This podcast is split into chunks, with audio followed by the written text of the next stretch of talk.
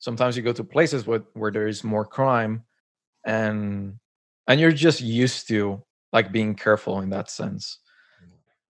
I wanted to live in different places throughout my life. I didn't want to stay in the same place. I think there's a lot to explore and a lot to learn from different places. Yeah. so i took on that opportunity. And i think in that case happiness comes together with the struggle with the effort with pursuing something and and is worthy of pursuing because it's difficult because it's challenging so i think if we were more transparent about the process people will be more motivated to take on these different skills uh, or take on different projects. It's just it seems too impossible because we're looking at the end result from years and years of labor. No one has been born with a skill already in their mind. They all had to learn it and make tons of mistakes along the way. So courage that's the important one. Living with courage and learning with courage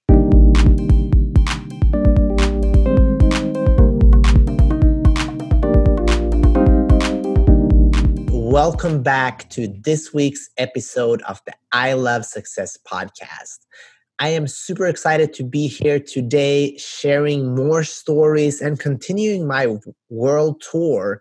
And I'm almost up to 200 episodes, and for the 172 or 73 of those, they were all in person. I refused to meet with anybody online virtually, and uh, then a pandemic hit and uh, it was just uh, adapt and overcome and it's been amazing it's not as easy to connect as when you meet with somebody in person of course that's my preference but i haven't been able to travel virtually all over the world and meet with thought leaders that could never meet me in LA. So it's been a blessing in disguise. And today I'm traveling to Montreal, Canada, to meet with Nick Velasquez.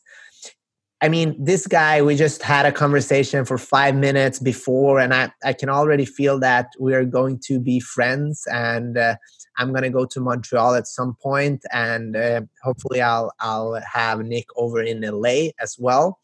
And I mean, he's a passionate learner and he's devoted to the stu- and he's a devoted student to mastery He's an author of the popular blog Unlimited Mastery, where he writes about learning, science, peak performance, creativity, and mastering skills.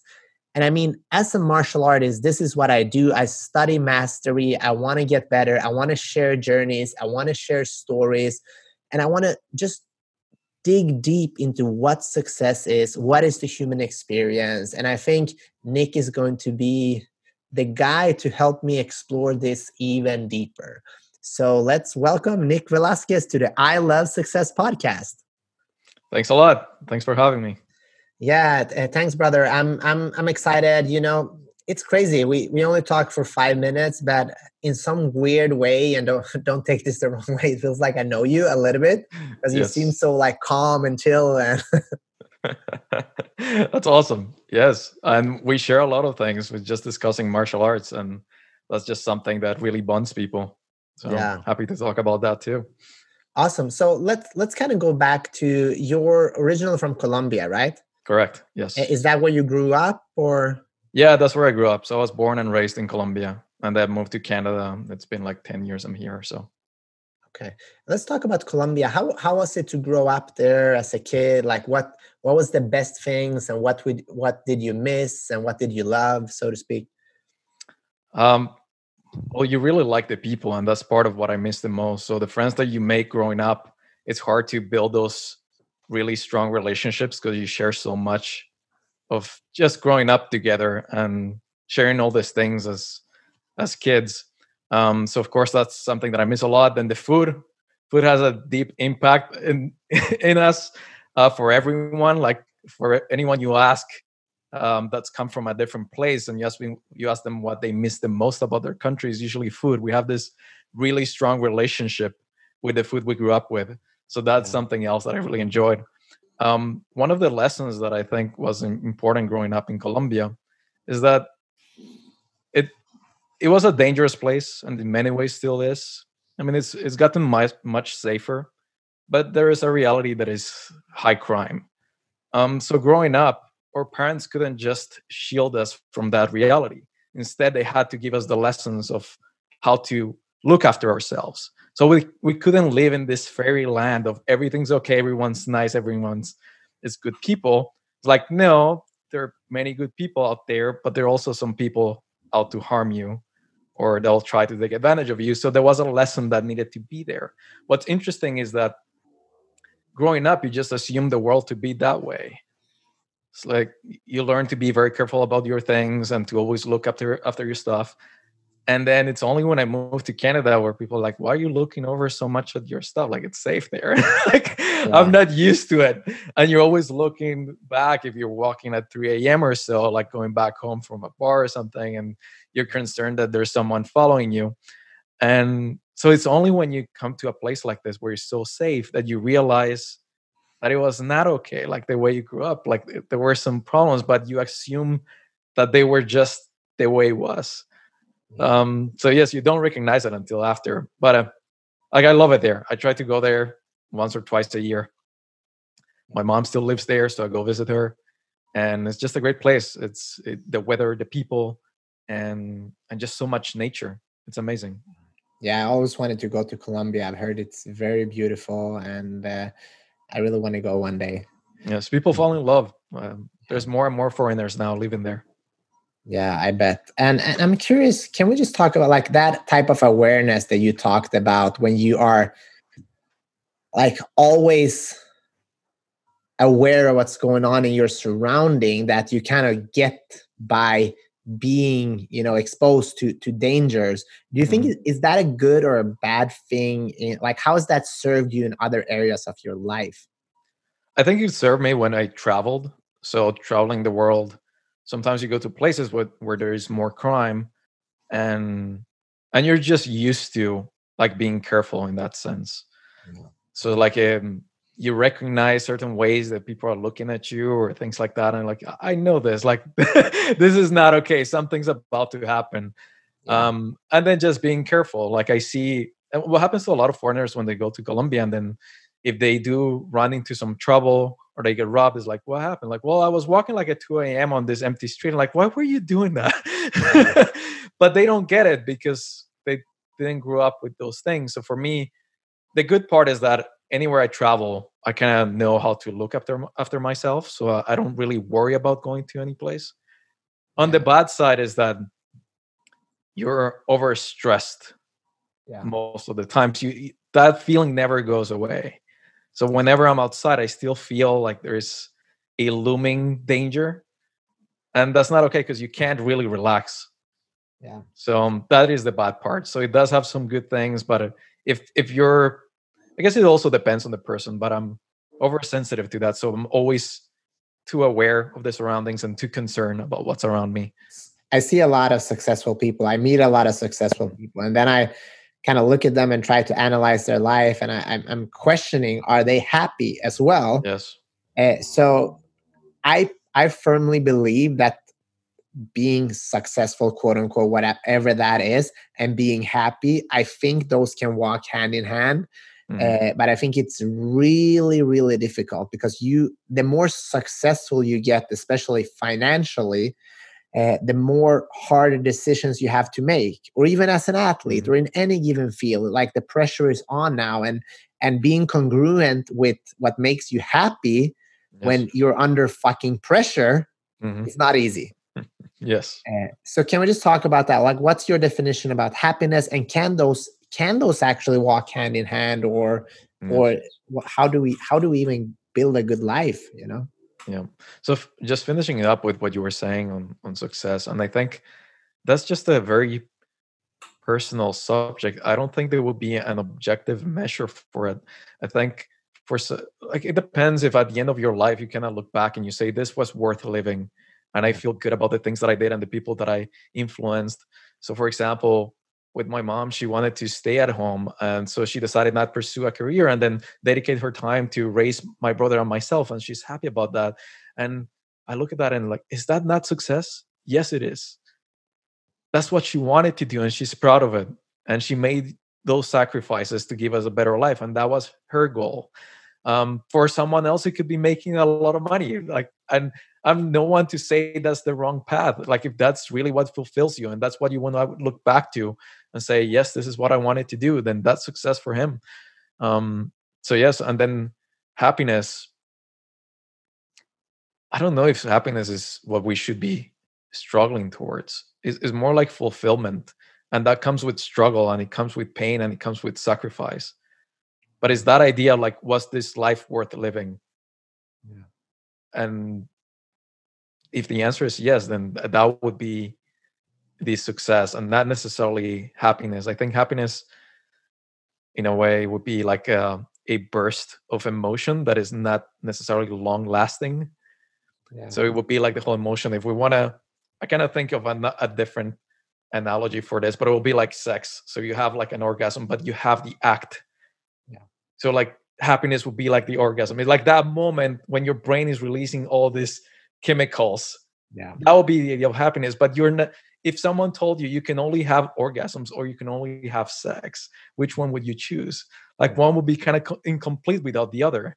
Yeah. So to me, like that part of the act becomes as important. So it's the process and the feeling. So the happiness is just that emotional response to a process that you've been following. So we cannot remove the process from the effect.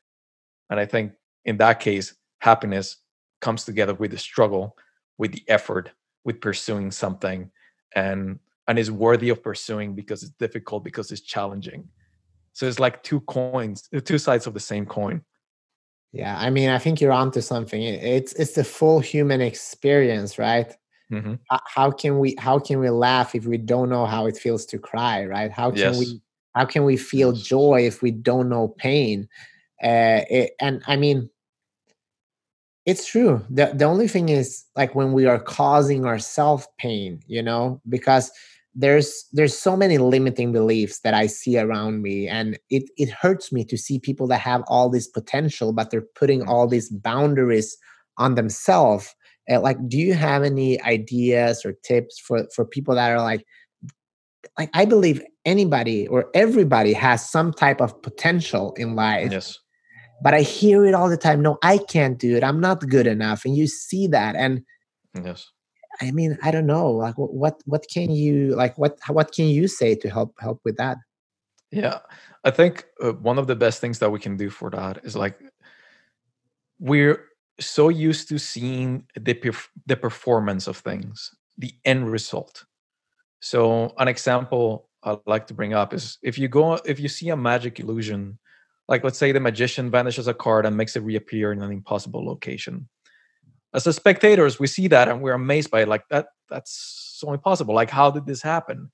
But if we could peek behind the illusion we would find this process that anyone can replicate through the study and practice of sleight of hand.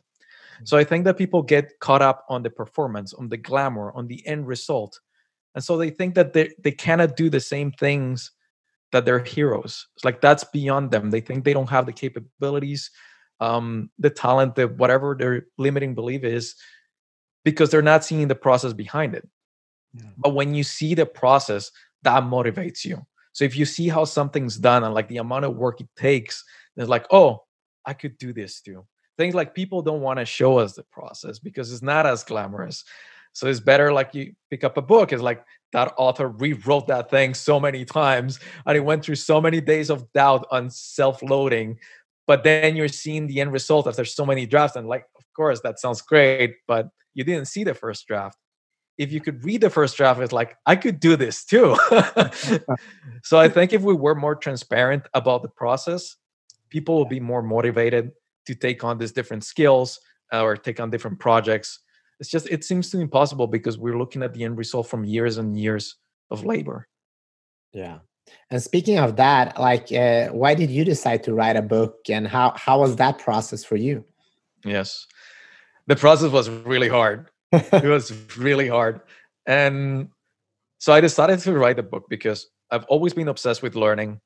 I like taking on new skills, but I was always frustrated how difficult it was moving from knowledge into skill. So one thing is knowing about something, and another thing is knowing how to do it.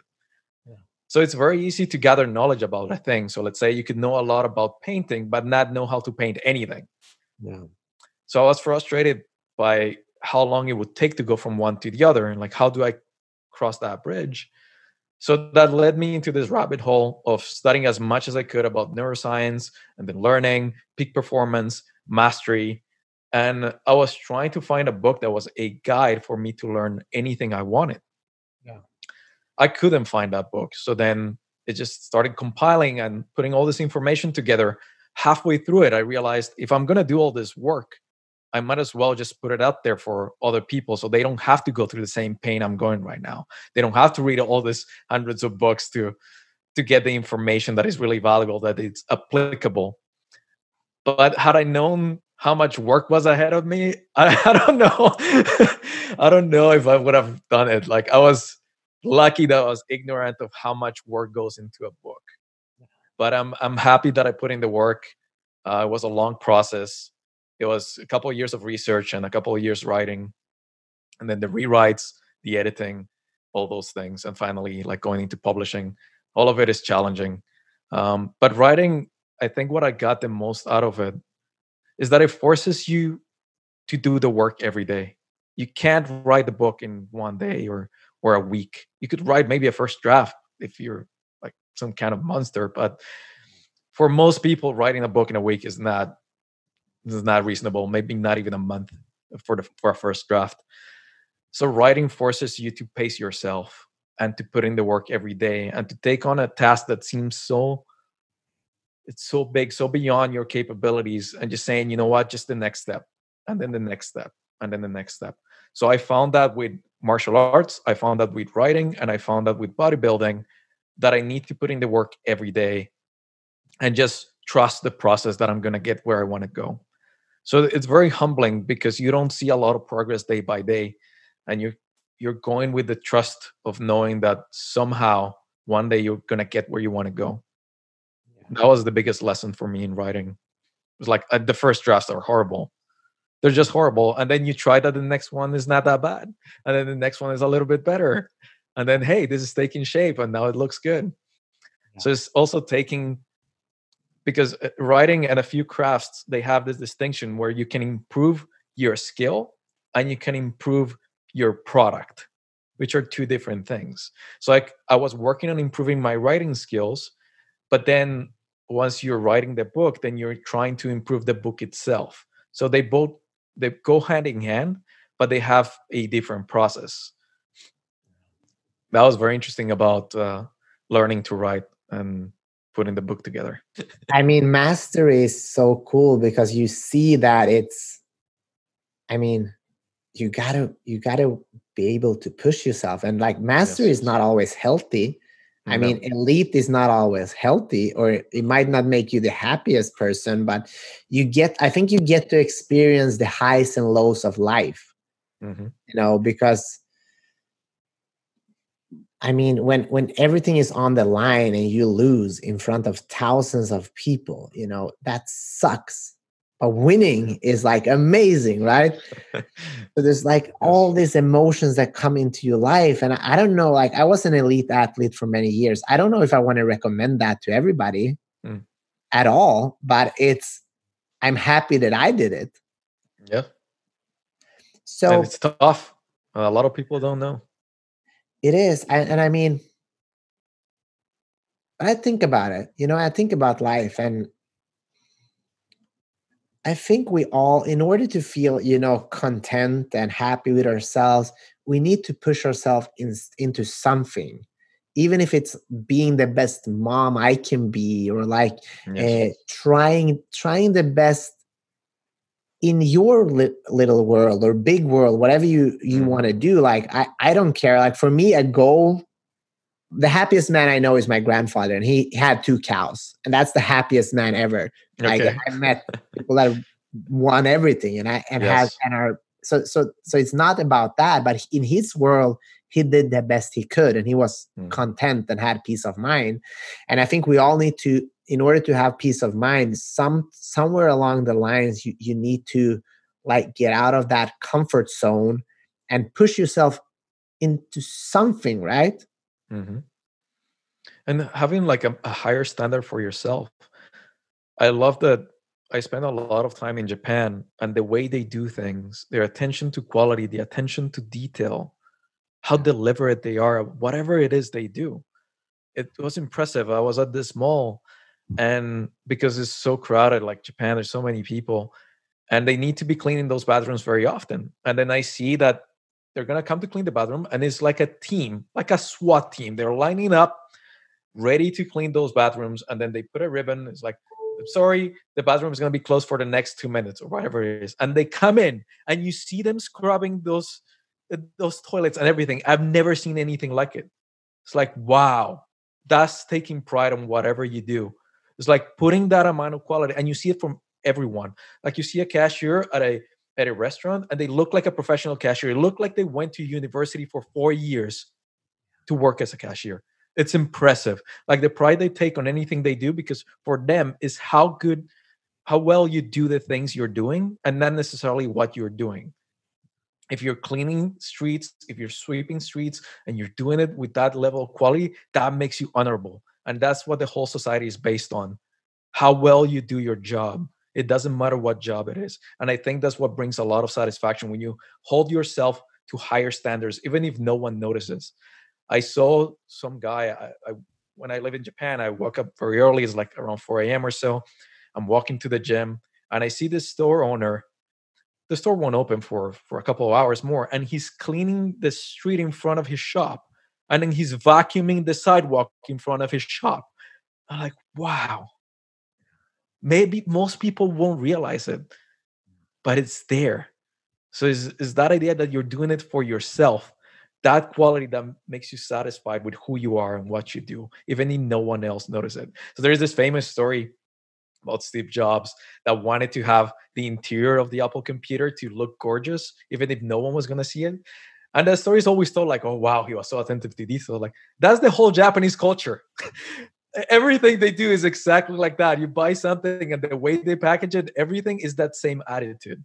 It's like everything has to be on point. There's always has to be quality and i try to apply a lot of that in my life like i'm trying to absorb that from japanese culture because we get used to that idea of just getting things done and for some aspects aspects of our lives yes it's fine because you don't want to spend a lot of hours maybe just crafting a simple email that you needed to respond yes to and then you overthink it but on the things that matter to you you should be that attentive to detail everything everything should be careful not going too deep into talking about the book, but there is this quote from Michelangelo that starts in the book.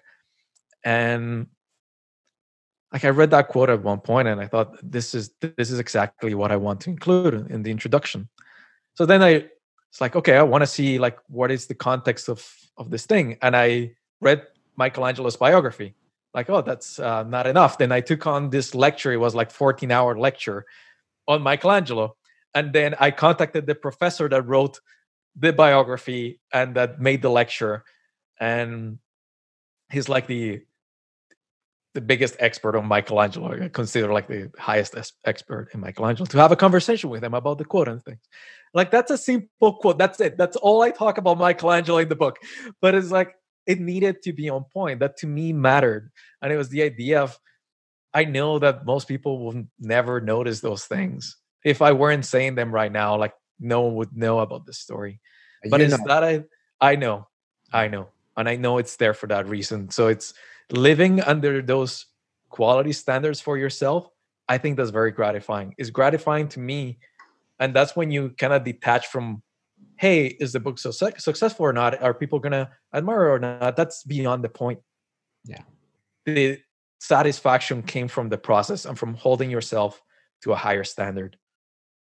I love that, and I think that's the way of you know being a, a we call it bushi, like a warrior mm-hmm. in in in Japanese philosophy, and and and and also in life in general. You know, the other day I was I was exhausted. I was laying down. I was about to fall asleep. I had a lot of things going on with different types of people, different uh, transactions and deals and things like that. And one thing that made me proud of myself was like, hey, I did the right thing. Mm-hmm. I did I did what I think thought was right, and I didn't I didn't cheat on anybody, and I didn't step on anybody's toes just to make myself look better. And was it the best decision financially for me? Maybe not. mm-hmm. but giving me the peace of mind and and knowing long term this is how who i am and how i show up in life that's that's more rewarding than anything right yes yes i agree so nick uh we're almost almost out of time. I, I think I oh, feel wow, like that went fast. I know. I feel like that went really fast. So long, you know. We're, we're, having so much fun, and I want to learn more about what you did in Japan and all of that. So yes. I, I, guess we have to we have to connect uh, again. Oh, for sure.